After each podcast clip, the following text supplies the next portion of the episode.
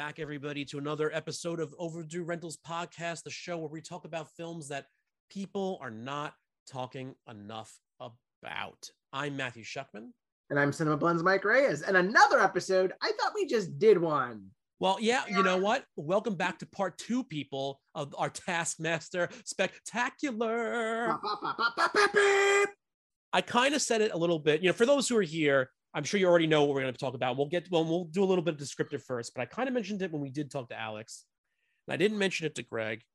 You know, and for people who know Mike and I, you know, we talk to so many different people, and I was talking to my brother the other night, and the idea that I've gotten to talk to so many people that were heroes of mine growing up that I love, you know, Ben Kingsley, Terry Gilliam, Michael Gambon, you know, just to name a few. There's so many, and Alex and Greg kind of fit into that same category. And I think a lot of people, you know, either wouldn't expect that I would feel that way. Like this was big for me. And I'm so glad that we got to talk to them, even if just for a short while.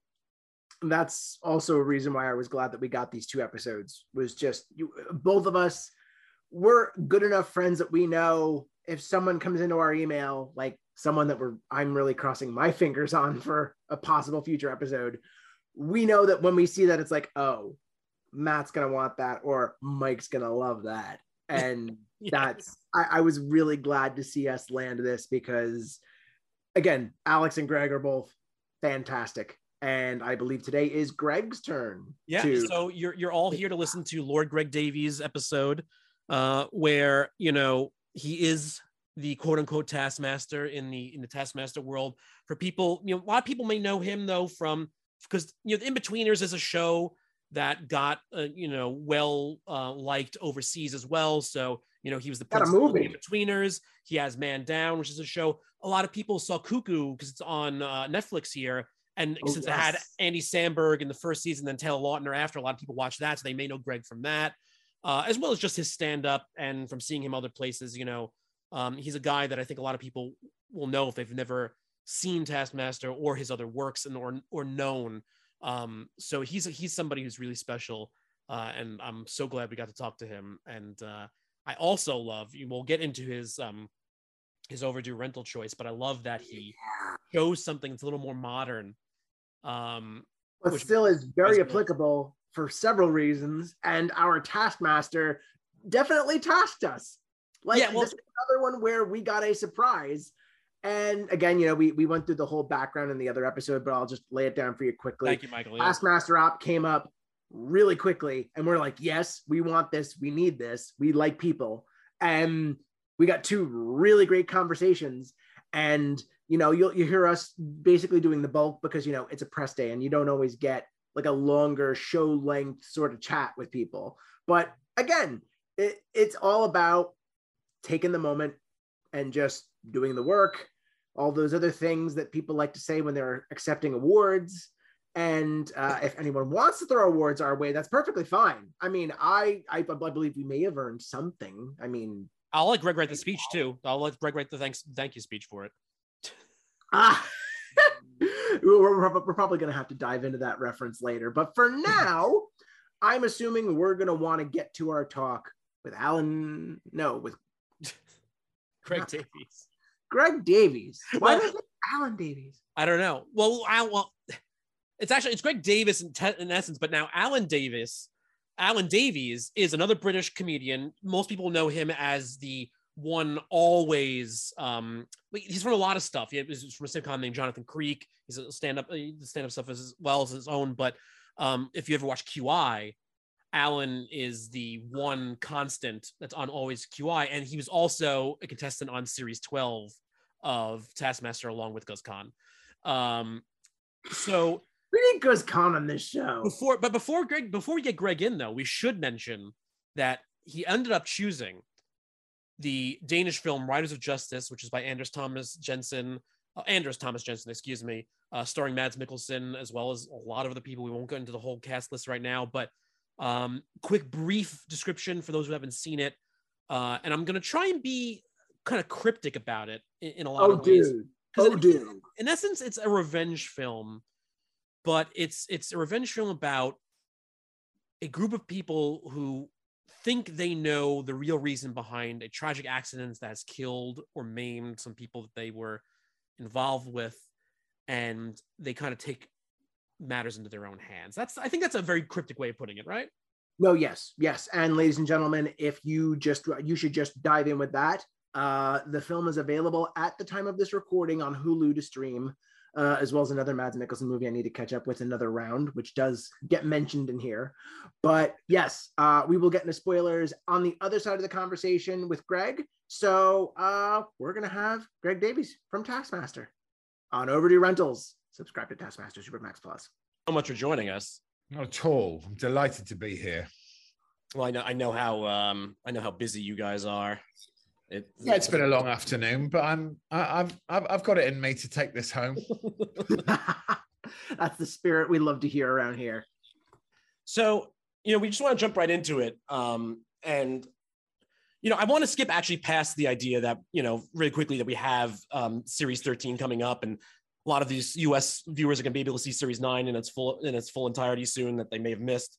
Yep. I have to ask, because while I'm sure you did write that speech for the National Comedy Awards, I just want to make sure before I go any further, you actually wrote that. I did write that. What I love about it is I think it's amazing, because I know we, from what we hear, what we see, Alex is a little reserved in, kind of pumping himself up, I guess. And I love that speech because yes, it's funny and it made people laugh, but it did show how much you appreciate, not only you and appreciate him and the Andys and all of them, but that he does deserve to be recognized for this. Sure, and I do think he is. He's not. He really isn't. He's quite unusual in the world of entertainment. He really isn't. Hasn't got much of an ego. But I hope that the rest of us have made sure that he's got his due credit for this show along the way. I certainly like to think I've done my bit in reminding everyone who came up with the show, whilst insulting him. Whilst insulting him, because he's a dick. Yeah. As Mike, my co-host knows, I'm one of those people that religiously watches. I mean, not just Taskmaster. I religiously watch so much stuff that probably, took a while for it to get to my eyes, before YouTube and all that other fun stuff. I remember back in the day, PBS, like I see Blackadder at least, but it took a while till now where I can get these things, more easily than anything else. So you watched a lot of British stuff, you mean? Oh, I think I should have been British, honestly. Yeah. I mean, my father raised me on Monty Python and all this other stuff, but, we would hunt down stuff that we heard about that we couldn't find necessarily. Oh, wow. Yeah. That's great. And did you watch The Young Ones and Bottom? Oh, yeah, absolutely. Yeah. Yeah, right. So that's what got me. The Young Ones was what you're probably a lot younger than me. You are a lot younger than me, but The Young Ones in this country was a comedy revolution for me and my friends. It blew our tiny minds. Well, it's funny because I mean, not to take away from Taskmaster already, but I've mentioned this to a few people because they tried so hard to get Rick Mayall, of course, played, for those who don't know, Mike doesn't know, maybe, also played your father on Man Down. Yeah, yeah. When they made, I almost said Right Said Fred, Drop Dead Fred. But that was the thing. Like I would see him as flash art on Blackadder, so I'd search from there and find out what I can, which is how I get to The Young Ones. Right. Well, the reason I thought to mention it actually is because in my sitcom Man Down that you just referred to, Rick Mayall was in it, and as a consequence, we got Mark Hamill to play a cameo in it because he was such a Rick Mayall fan. Oh, that's how that happened. Okay. And that's how he came to agree to it. We never thought for a second he'd say yes, but just by chance, like you, he discovered British comedy and he discovered Rick Mayall in Blackadder and then went on to be a huge Bottom fan. So just to be in the same show that Rick Mayall had been in was enough for him. Yeah. I mean, that kind of explains how he sort of, out of his vocal toolbox that he has, he always has had like a pretty good British accent, at least from, an American's ears. So yeah. That definitely explains that. Yeah, it was very exciting. But it's fun. It's funny how comedy and people developing little nerdy crushes on shows can lead to things. Yeah, I love it. Well, going back to Taskmaster, since that's the subject on hand, of course. Yeah, of course. I know this has been brought up so many times up now, but are you still, because again, I don't know if I would consider myself as America can be or anything like that, but you still get amazed by the fact that you're reaching so many different places with this, that there are people who are just, you can say they're from Timbuktu and you're like, yeah, no, it makes sense. I know you're going to see it. Oh, we can't believe it. And I think that it was lockdown that showed us the reach that it's got, because we did home tasking for families that, who are in lockdown to try. And, obviously I just did my role. I came in and judged them at the end, but it soon became apparent they were from all over the world, that we were getting videos from all across the States, more than most countries. We got so many American families and couples sending us their crazy response to the tasks. And it was just, I don't want to be, I don't want to seem mawkish, but it was really quite touching. Yeah. It was, I don't want anyone who watches Taskmaster to think I've got a heart, but it was quite touching to see people who were, globally, we were all in a pretty miserable place. And yeah. It was great to see everyone joining in. So we were thrilled by the fact that it's found its way overseas. Yeah. And yet somehow Taskmaster US couldn't get off the ground. Well, yet. Fair. Well, I was going to say, talking about how you don't want people to know you have a heart, which of course they know you have a heart. But I think that's what's interesting, too, when you look at the other versions of Taskmaster, because, yeah, I don't want somebody to do the exact same, carbon copy of what you're doing. They don't have to act like you, but for as serious and stern as you can be with people, you're always still going to crack up. Where I watched New Zealand, he never breaks. He never breaks. It's very sternness. So it's great to see you guys still being able to make each other laugh during all of this. Well, yeah, and I haven't deliberately haven't watched any of the remakes overseas in case I start speaking differently. Yeah, it's quite a unique position to be in, I think, where I get given ultimate power in the show, and I am a preposterous pantomime authority figure. But at the same time, I get to laugh my head off, and I don't really want to dissect it too much of how that dynamic works. But I don't have to stay in character. But they know that I have I think it's that they know that I have the final word, so they may as well fall into line ultimately. Yeah.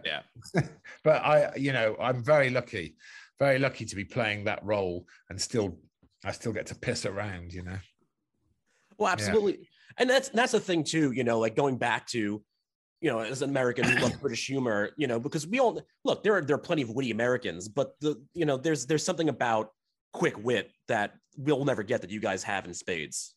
I don't know about that. Oh, okay. I don't know whether I subscribe to that, because I'm such a fan of American comedians and comedy. And I don't know. I think sometimes you guys put yourself down a bit. Some of my favorite comedians and some of my favorite shows. I mean, when I discovered Seinfeld for the first time, I didn't leave my home. I didn't leave my home for about a month. I became a recluse, and there's nothing much cleverer than Seinfeld or Kerr or some of those great shows over here. It's just a slightly different flavor. Yeah. Oh no, I don't mean to say that there is, because there are plenty of things that I love too that were American born. If you want to go more recent, It's Always Sunny in Philadelphia is still, I think, one of the greatest things ever made. I'm yet to get into it. So many of my friends are huge fans of that show, but I've never sat down and gone, this is my time with this show, but it'll happen. Yeah, to me, It's Always Sunny in Philadelphia and Peep Show are what comedy should be. But I'm a huge Peep Show fan. Yeah. Well, that's the thing. But I was talking more of the live, just like right off the top of your mind kind of wit, which again, there are plenty of Americans who do have it. It just seems to be more common of overseas. Oh, okay. I don't know. I don't know if there's more wit over here. I don't know. That's an interesting observation. I'll keep an eye out. Please let me know. Well, I'd even say the big difference is British comedy has the drier aspect sort of nailed down, whereas we have more, to Greg's point, sort of the self-deprecating is where we sort of make our head, so to speak. Yeah, yeah. I mean, self-deprecating tends to be a staple for British stand-up comics, that's for sure. That's the first thing we're taught is, the first thing we're taught over here is don't... Make sure you're the butt of the jokes. Yeah, and that's something I noticed when I came and did some shows over in America. I found that American comics were a bit more gladiatorial than perhaps we are. And again, that might be a generalization, but I sort of find that we're very quick to turn the gun on ourselves. Yeah. Well, talking about all of these different things that we do love to watch, you know, on Overdue Rentals, our favorite thing is to talk about films that people don't talk about anymore, whether they were things that nobody cared about when they came out, and so they flew under the radar, or they were big popular hits, but nobody talked about them anymore. Is there a film that, like, that you want people to know about that you don't think enough people watch or go out there and see? Yes, there is, and I'm hoping you haven't seen it. Okay. Because it's my favorite film for, oh my God, so many years, and it's a Danish film. Subtitled, starring Mads Mikkelsen, who you'll recognize. Can I take a guess? Take the guess. Oh, I forgot the name of it now, though. Oh, it's I was going to go with something about a prince because it was about the I forgot. I can't remember the name of that I'm thinking of. What's the film? Royal Affair? Royal Affair. That's what I was thinking of. Ah, no. Okay. And you might have been thinking it was a film called Another Round. Which no, is about, no. I was thinking older too, like will the circle be unbroken, I think, or something like that. I was thinking older, yeah. Right. Well, no, it's neither of those. The film I'm thoroughly recommending to you is called Riders of Justice. Yes. Yeah. Oh, have you seen it? I've heard of it, but I haven't seen it. And that definitely counts because there is a groundswell of buzz around this movie on the internet, but I think it's actually on Hulu right now. Yeah, I think so. As we're talking. I think for me, it's the best film I've seen for 10 years. And I would say it is it's so deliciously rounded and so comforting. It's a comforting film of misfits being drawn together, but the vehicle is a violent revenge movie. And I think, for me to have a tear in my eye at the end of a violent revenge movie because I don't want to spoil it. It's just a beautiful, wondrous film and so cleverly funny and so heartwarming and so fucking infuriating. Sorry, am I allowed to swear on your podcast? Yeah, by all means, by all means. And so infuriating because of the subtlety of the writing. And it all sits in quite a familiar format. That's the genius of it. It's not a revolutionary format, but the sum of its parts. My God, I loved that film. It's just amazing how international cinema like that, or like I believe the original film is In Order of Disappearance, but then it was eventually remade into Cold Pursuit with Liam Neeson. Yeah, it's really interesting to see how international cinema is like taking its cues from the fondness of those sorts of movies that you might have seen in the 80s, but it perfects them a little more, and then we go and remake them anyway. And I don't know if it's on the books, but I'm sure someone wants to remake Riders of Justice. Right. Well, I don't know whether anyone should. Exactly. Or even like this. You're right. It's taken a lot of its cues from quite populist filmmaking, but brought in that sort of such a quirky take on it. I think it would be a mistake for it to be remade. But man, I love it. Anyway, that's my film. Well, that's the thing. A lot of companies since like 2010, I think, a lot of the Danish stuff that was coming out, I mean, like The Hunt, Troll Hunter, and all these other films, they all got none of them got made, But they all, I mean, you got picked up to have Hollywood remakes, but luckily they never happened. Believe it, Another Round, like the moment Another Round won an Oscar the next day, it's like, oh, by the way, we want to remake it with Leonardo DiCaprio. And then it's like, good luck getting that made. Wow, is that happening? I haven't heard anything about it. So I wouldn't be surprised if it just kind of quietly went off into its corner and realized, I don't think we're going to get that magic in the bottle.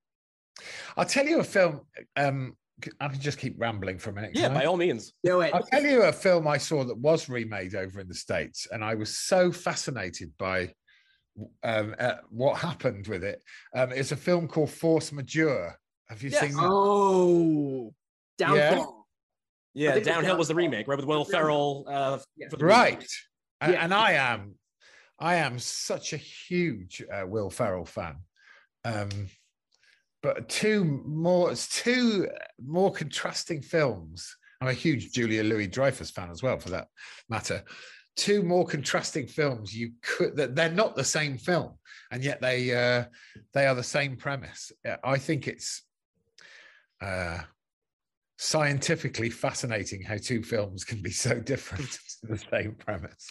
Yeah, I loved watching both for very different reasons. Yeah. Anyway. I mean, it's just back to those differences of wit yet again. Like, just humor is this amazing skeleton key, but at the same time, it's so regionally specific. Yeah. And the original Force Majeure is so bleakly funny.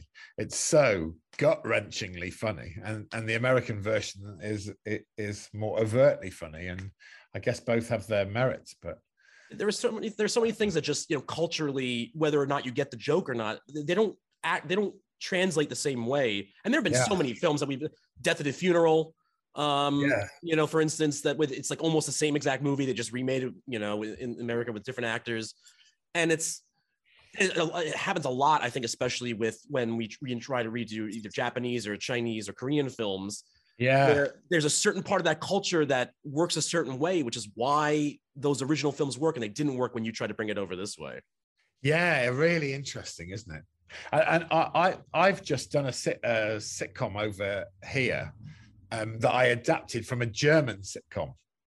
So I was the person adapting it from German humor to try and make it relevant for the UK. And for Cleaner? The Cleaner, yeah. Okay. Yeah. The Cleaner was originally a German show. So that threw up so many challenges I probably haven't got time to tell you about, but fascinating, Yeah. Well, that'll just be the next episode. We invite you back to go through all that. Yeah.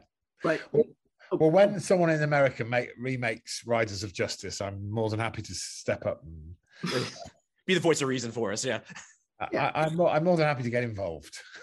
Well, even back to the subject of remaking TV shows, I still remember when America tried to remake The Thick of It, which that product has not been shown to anyone, I don't think, outside of the room. Has it not? I think I remember seeing an episode or two. I mean, look. Veep happened. And Veep happened, of course. Yeah. I thought you were talking about Veep. Oh, no, there was an actual, I think they had Michael McKean and a whole bunch of others doing, I think, ABC. Oh, wow. Well, they did the movie. They did the flip movie first. They did In the Loop first, right? Or was that after? That was something. I don't know where that fits into the timeline of all this, but I know that ABC had commissioned a pilot for Thick of It, and it had Michael McKean and a whole bunch of other comedy stars. And then it just, from what I heard, did not work. And I'm sure part of it was they're working on broadcast and they can't do what Peter Capaldi could do on a weekly basis. Sure, right. Yeah. I want some practices. The worst things I've ever seen in my life are the American attempt to remake The IT Crowd, even though Richard was there, doesn't work.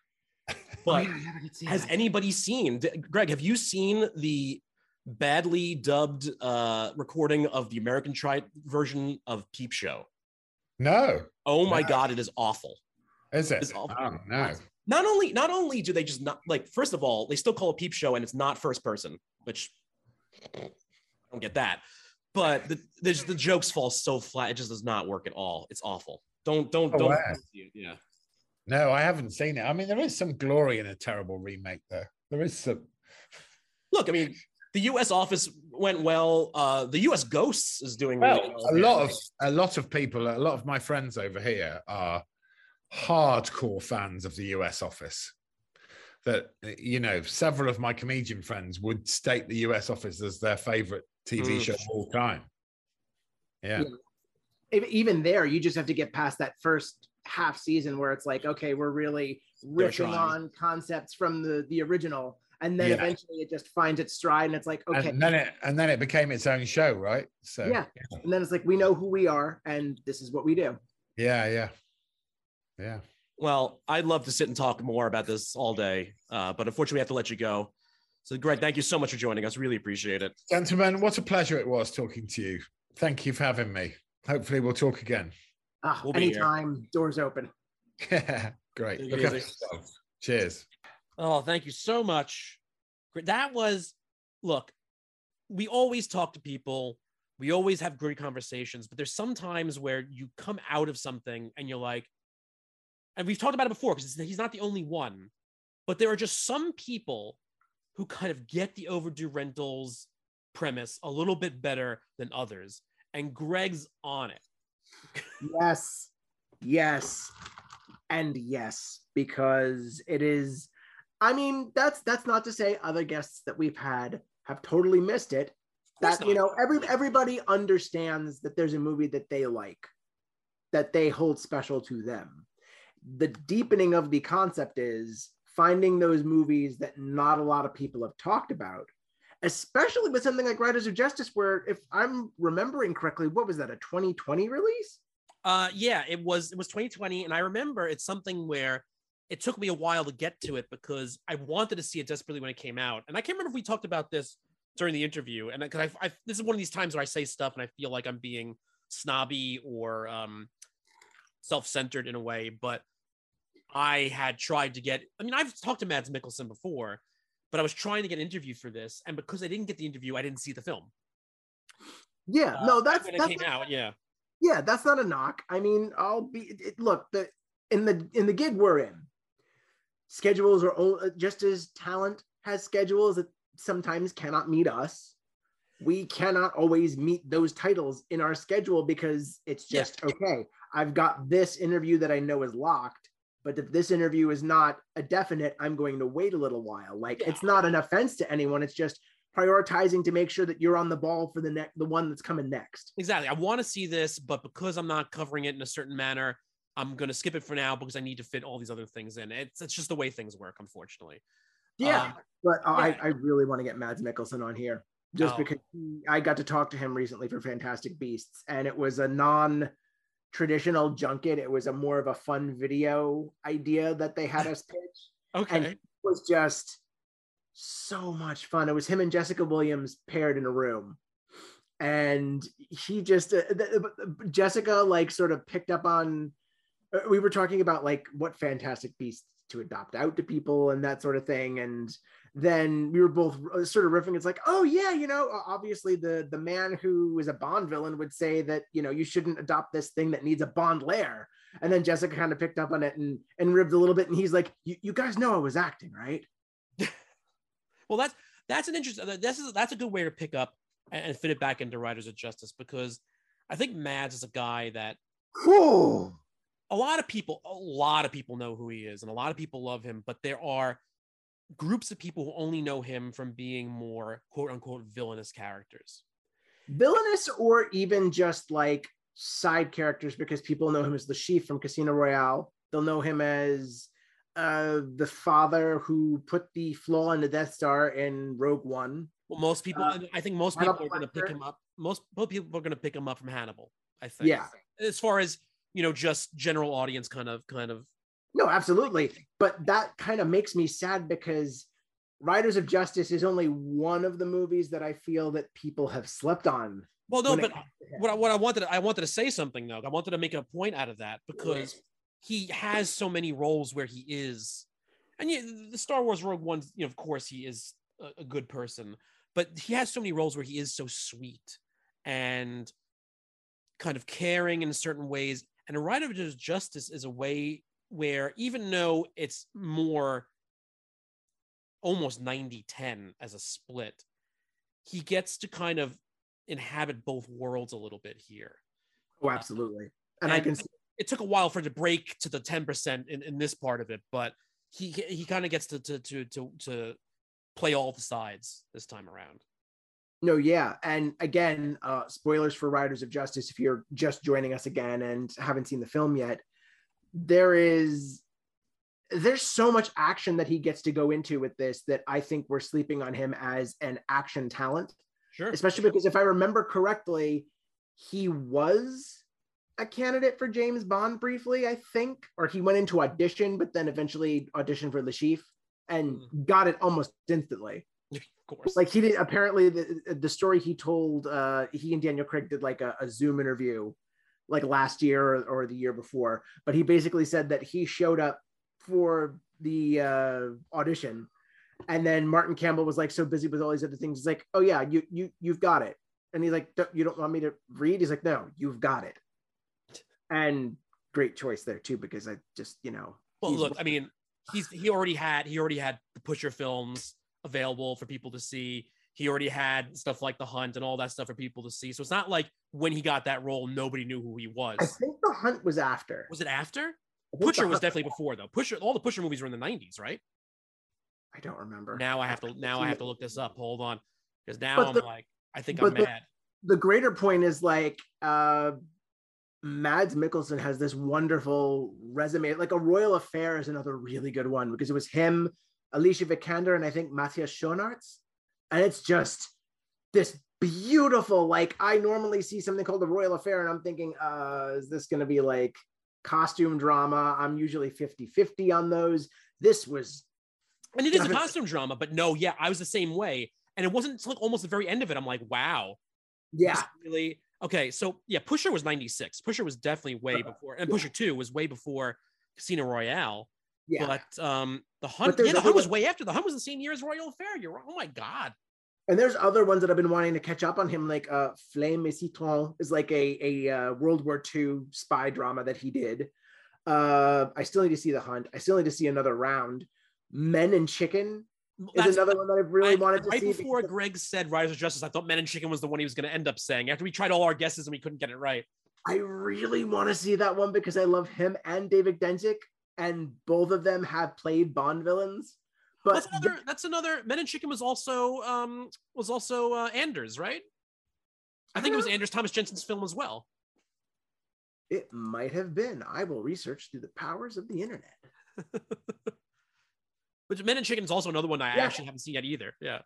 Yep, that was another one of his, and that just looked so insane. Yeah. And I like when movies are insane and unsurprising like that. But also, Riders of Justice, you look at that from, I don't remember the trailer that well, but you look at it from a concept level and you're thinking it's going to be a straight up revenge movie. Yeah. There are so many moving pieces in this thing. And even just the lyricality of how the movie starts and how the movie ends with the same girl wanting the bike and, you know, the whole Christmas theme. This, and then just, okay, what if Death Wish was done by intellectual director, writer here? Like, I'm trying to think of, I don't want to immediately just jump to Chris Nolan, but maybe just as a quick and dirty comparison, because basically with Riders of Justice, you think you're going in and it's like, oh yeah, these guys are the Riders of Justice and they're totally like, you know, gonna ride for justice. And it's about the Riders of Justice are supposed to be the villains. And well, then we start introducing these little concepts of causality. And what if we do have a model that could show us how these things connect? And if there was a fail-safe way to trace revenge to its root. Well, there's so many things that I want to talk about based on what you said too, especially, you know, again, talking about the book endings, because the mirroring of the groups. It's the Shaun of the Dead gag. Yeah, but what I was going to say about the book ending more so is that while it fits into the actual story as far as parts of pieces of causality, it's also, in essence, like a classical French storytelling piece where it's like it's a morality tale, like the opening of A Serious Man, for people who haven't seen A Serious Man, you know, where it's like, it's not part of the actual story, but it's kind of like your little lesson that's built into one little piece. But that's the thing about Riders of Justice. It's this movie that, you know, in essence, goes down this road of, you know, how things can affect each other, but in the same breath, there's no way they can. And there's, you know, even if they do, there's all these moving pieces that make it impossible to kind of trace back to a place. But then it also is very clearly a movie about understanding that you need to fucking ask for help. And not just that, but like it has characters that you don't see in movies. Like, I love the boyfriend Sirius, because he's probably the only male young boyfriend in any movie that, like, even if he wants to be angry with him or, like, you know, not listen to him, that dude gets it. He's like one of the only people of that age group, of that type of character, that is doing the right thing. And like, you don't expect that from any movie. No, because the way they meet is so stereotypical, where it's like he punches him out because he's a dad, and you're thinking, oh, okay, grieving dad. He's a little more authoritative. He's also a soldier that came back after his wife's passing. Very, very talented, you know, wet work type soldier. Yeah. Yeah, like think Liam Neeson and Taken, basically. Yeah. But you would think, okay, so he's just going to really hate him from this point on, and it's just going to be that antagonism. But no, Sirius is a smart kid that obviously he's a good fit for his daughter, but also just is a good fit in the whole group. Because that's another thing that I loved about this, is ultimately this group is brought together just as randomly as the things that happened to them happened. And everybody has their damage that they go into. And well, that's the thing that's very tough to kind of almost describe, even for people who've seen this movie, because they're all broken before this. And we go through this whole story about how all this cause and effect really doesn't mean anything. But for their story, it was how they finally got help. And it did lead in a way to this thing that they claim they can't lead to. And so it's almost mind boggling to try and think about it and just map it out in any way. You know, I'm even lost in what I wanted to even try and say with it, you know, at that point. Even you just look at some of the relationships, like Lennart and Bodashka. Yes, like, you learn these little things, you learn over time about these characters. And like, you see that these two characters bond because they've had serious abuse in their lives and serious mishandling. And there's that one scene where I'm even reticent to mention specific details. Just I think I know what you're gonna say, but yeah. The scene where in Bodashka, the field, right? Well, that's part of it, because we learned that Lennart, if I'm not mistaken, was abused as a child, or at least from that scene infers it. And then that's why he and Bodashka bond. Yes. Because we learned Bodashka's horrible story. And then there's the scene with the two of them in the barn where he's like, "Do you want?" Where he propositions him in a certain way. Yeah. I was like, "No, I'm fine," and he's like, "Thanks, friend, and thank you for not doing that." Well, that's the thing too. It's another movie where, because again, there's that assumption about Lennart, especially after that scene in the field.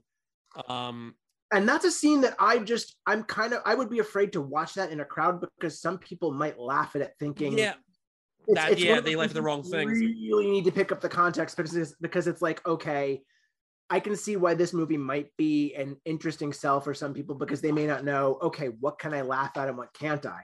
And that's what I loved about this, is the humor is so dry and so matter of fact that you really need to watch it carefully, also because it's subtitled. You really need to watch and read carefully, but also just picking up on that nuance where it's like, some audiences might laugh at that scene.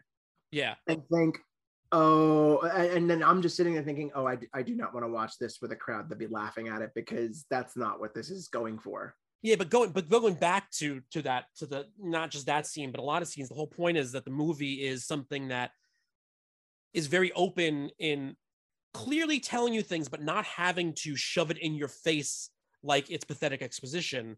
Like, there's all these small things that you can tell that they've not, you know, automatically they've had these problems and they've had these disagreements with each other in the past. But like, then you get scenes where, I can't remember what part it was, but where Lennart is yelling at Emmentaler, and Otto is like rubbing Emmentaler's back, just like, it's okay. So they obviously had these like kind of things they worked out between themselves already in the past that we don't get to hear about, but you know they're there and it's clear and it's obvious.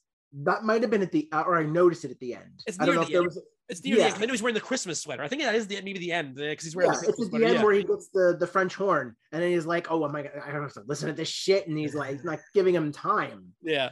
But even in that, like, just how much of a loop is this film? It starts and begins with the same French horn version of Little Drummer Boy and the girl with the bike. And the girl is riding in figure eights, that little infinity pattern at the end. And this movie had me on, well, it didn't have me on edge, but I was just, obviously there's an unpredictable nature to it. And it's like, I really hope that these people don't die, that person doesn't die. And I was really hoping that there wasn't going to be some sort of like twist at the end where it's like the girl gets hit on the bike and it's like random nature. And it's like, no, it's not that kind of movie. And I'm glad it is.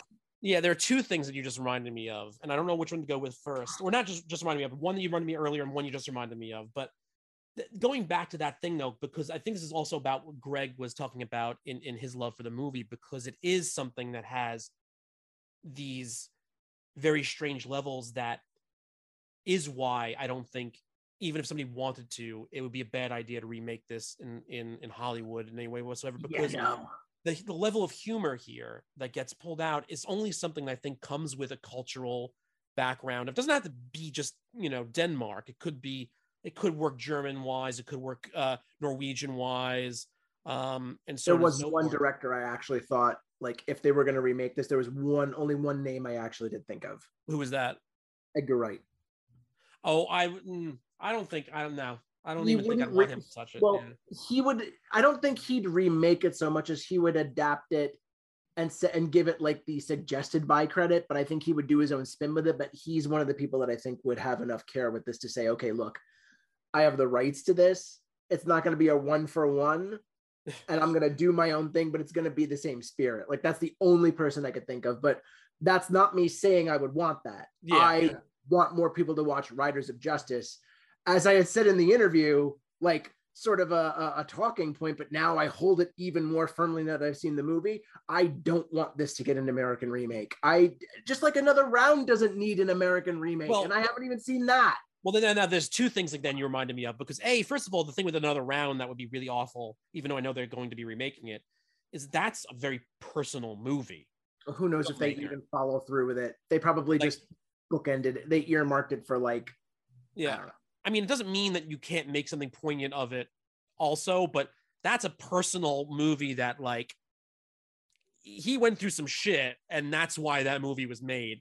And we'll leave it at that. But because what we were talking about during the interview with Greg, where you had mentioned about Cold Pursuit and In Order of Disappearance, because that's also one of another example of, which has happened a few times before, where the original director though made the English version movie. True. And I actually got to talk to him about it. I interviewed him about it when it came out. But because there was The Vanishing, which, because unlike Cold Pursuit and In Order of Disappearance, The Vanishing was an amazing movie. Then they made the Hollywood version, same director, and he put the Hollywood ending on it. Oh. And then Michael Haneke, of course, did his own Funny Games, which is also more technically the same movie, but unless you may not still like either of them, to be honest with you, because that's the movie that you got to really be ready for, I guess. Yeah. But especially with the big twist in that one. Yeah, exactly. But, and even without it, just the stuff that goes on without it is could be tough for certain people, but, but like the comedy in Riders of Justice is something that not a lot of people are going to understand how to handle. And it does come mainly from it is Leonard and Emmentaler that, create it more than anything, but just watching, when they show you the father in Egypt and him talking about the horrible sandwich he ate and I laughed at that. I knew it was kind of new. And I'm just like, I wasn't laughing, but I'm like, that's good. That's good. I did not laugh. I was just, that was like a sort of heart sinking moment. It's like, Yeah, no, I'm not. I don't want to make it sound like I meant it. I thought it was funny, but I was like, yeah, good job, you did it. All right. That's another thing. That's another wonderful example of how the tone of this movie rides such a nice line, because it is still a funny moment.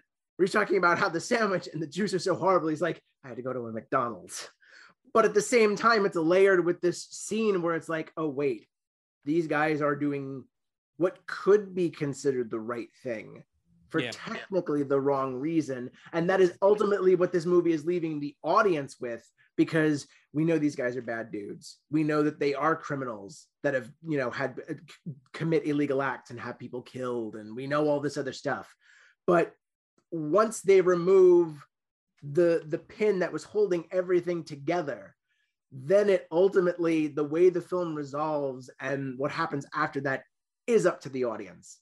It's not going to spoon feed you. And no matter what you think of it, you're still going to like these characters, and you like that they survived, that they're all together at Christmas. Talking about not spoon feeding people too. It's like, and again, we've already spoiled stuff. And I know that we mentioned that will be spoilers, but like, you don't even get discussions of which is the one that shot her at the end.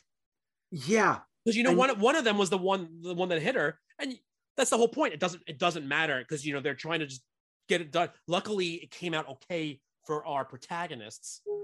Oh yeah, especially because I thought they were going to straight up have him die there. Well, I didn't know I don't think everybody was going to die, but when I saw her get hit, I rewound it because I knew obviously it was still one of them that did it, but like I had to see it again. I just had to like double check to see where she got hit, maybe, or something like that. But I honestly thought it was going to be Otto. And I need to look up the names again. I don't. That would make sense. Yeah, it would make sense if it was. I thought Otto was going to be one of the ones that Otto and Marcus. I thought were going to die because I thought it was going to. Oh. Again, this is probably the American remake thinking coming in. But it's like, okay, we're obviously not going to have everybody get out of here believably, and those are the two that are most damaged, and those are the two that make the greatest sacrifice, and then everyone else kind of bonds together around that.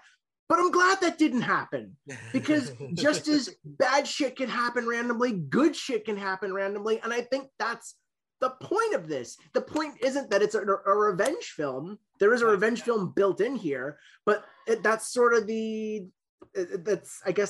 carrots mixed. No, that's the mac and cheese. The carrots that are being mixed in. Oh, because I've heard stories of people mixing carrot, like baby food carrots, into mac and cheese. This is news to me. Okay, yeah, I was about to ask you where you were going, not only with any of it, but just necessarily carrots and mac and cheese, because that's what confused me. So the mac and cheese is the Riders, like what you think Riders of Justice is going to be. The carrots that are mixed in are what the movie actually is, and it's this wonderful sort of story about shared trauma and getting over it, and like you said, asking for fucking help. Yeah, and I mean, it took him long enough, but he did it. The scene where Mads Mikkelsen breaks in the bathroom. Yeah, yeah. It's just really I thought that was a superb moment that just is another reason why this film really is. See. Fucking wonderful. And now I'm forgetting even, and I just watched it the other night. I'm forgetting the order of certain scenes, because in my head, that scene happens, and then it's almost directly after that where he makes the jab at Otto being a bad father for not looking after his daughter. That comes after that, right? When they're in the barn and Otto says something to him about that's in the car, like in the car. No. I'm talking about after that. I'm talking about after he broke his nose and all that. Mm. They're in the barn. They have like coffee or tea or cocoa, whatever. I don't know what it is. And he's talking directly to him. He's, because I think it's after he took him outside, and he says to him, "Just like you took care of your daughter." And Otto just stares at him for a good like minute, and you see the tear kind of come down. And he's like, "Yeah, you're right. I should have been." And that's why I'm telling you. And I think that happened after the bathroom scene, like the outside talk that they're having before, like the final. I think that's maybe right before they show up. Yeah, I think you're right. Yeah. But again, that's another one of those scenes where just honestly, I'm afraid to go back and look at the trailer again, because I can only imagine how they sold this in the trailer and how it would stack up to how The Majestic was sold in its trailer. I don't remember. I, You know what? I'm gonna pull up the trailer. I think it may have been more comedic, the trailer. See, even then, like, even if it's more comedic, that's just something that you're hiding. I know you understand you want to sell this in a certain way to get as many asses in seats. And I understand that you want to sell it in a way that doesn't turn too many twists, because there's just wonderful, it's not, there's like one massive rug pull, but the rest of them are just small, incremental, kind of like Martin McDonagh, kind of like In Bruges. I would pair this with In Bruges because they are very similar bedfellows. Well, if you want to talk about the one person who maybe could remake it more than Edgar Wright, maybe Martin McDonagh could do. Ooh, but yeah, then actually, again, he makes more sense to me than Edgar Wright. Then again, one could say that he technically pre-made it when he did 3 Billboards Outside of Ebbing, Missouri. Yeah, but I mean, they're looking at different things, though, I mean, because ultimately, at the end of the day, 3 Billboards is going in the direction of where we still try to fool ourselves.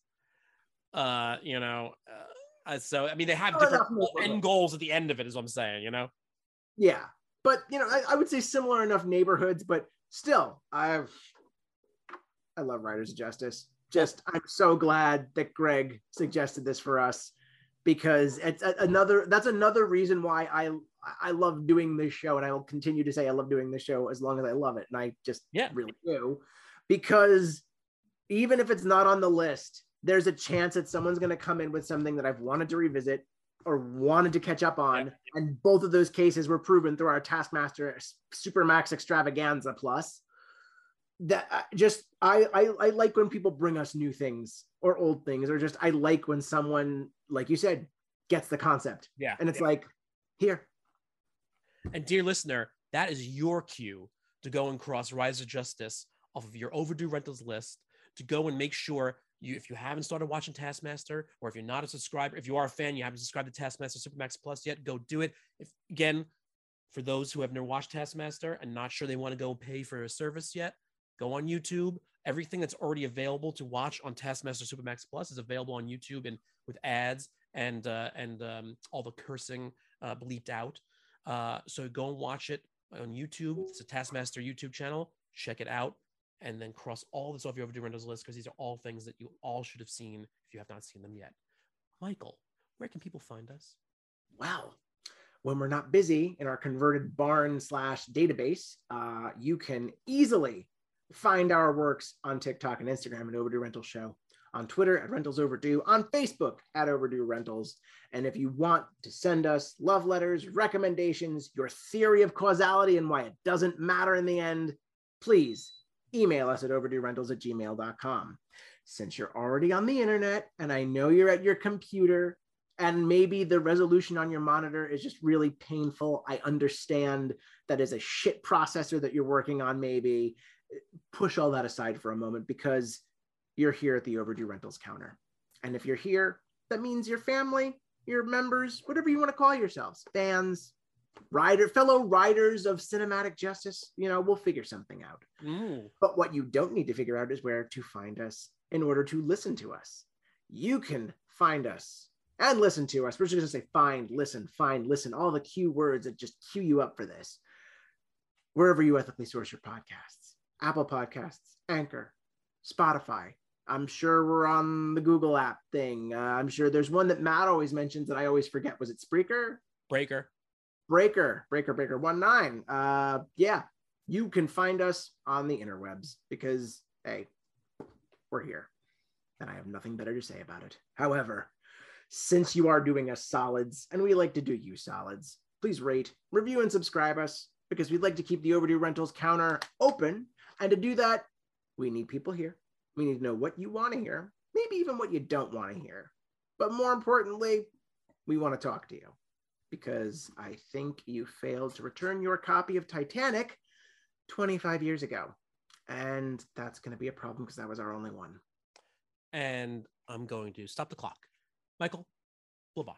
Bye-bye.